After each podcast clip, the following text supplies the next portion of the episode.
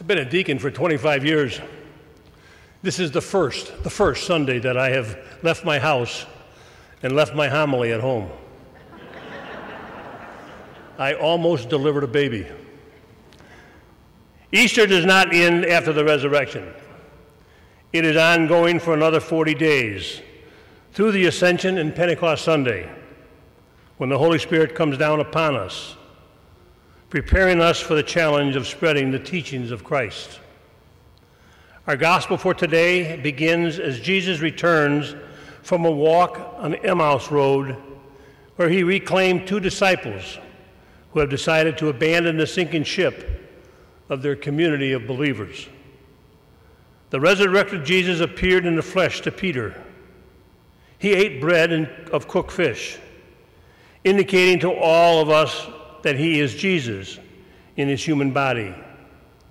It is important to note that there is discussion going on today that Jesus, walking about in his human identity, represents how you and I will be present in the glory of heaven, walking about in eternity as we are present today, seated here in the church.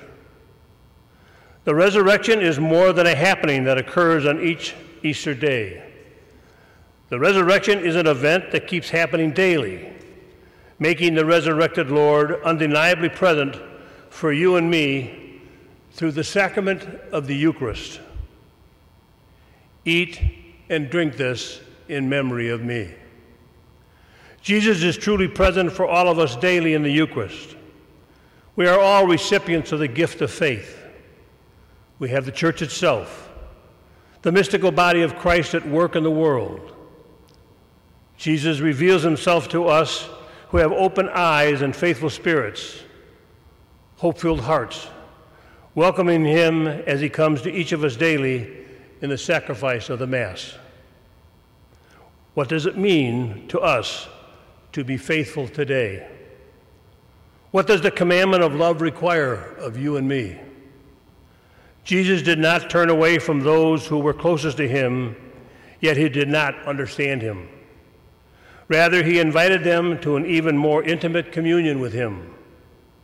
The commandment of love requires nothing less from you and I. We must love and forgive those who are distant and those who are close, those who might reject us and those who might misunderstand us. We must love totally as God loves you and me. The disciples on the road to Emmaus see one whom they think to be a stranger. Those visual experiences in themselves are not really the resurrection appearances. It's only when the stranger is recognized in the faith that we've been given as the Christ that we can speak of an Easter narrative.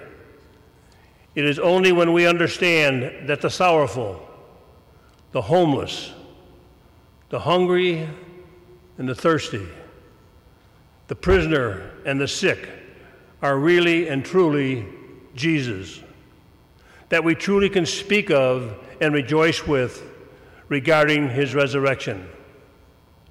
Having recognized the risen Lord, we, like the people described in the first reading, must live reformed lives. Having recognized the risen Lord, we, like the people addressed in the second reading, must be obedient to God's commandment of love. Having recognized the risen Lord, we, like the disciples portrayed in the gospel, must preach the good news of God's forgiveness to all nations through our actions and through our words. Easter faith assures us that all of this is quite possible. As we continue our Easter journey by doing things to improve ourselves, we can look back with joy and look forward with hope.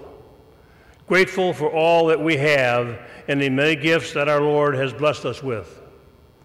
Our gratitude goes out to our pastor, Father Trout, his associates, Father Martin and Father Ortiz, as assistant pastors, to Father Carchi, our guest presider, my fellow deacons, and the many staff and numerous volunteers who worked so tirelessly throughout this period of illness and pandemic. The celebrations of Easter Day and Easter season may come to an end, But our time for reflection, reconciliation, and improvement of ourselves continues.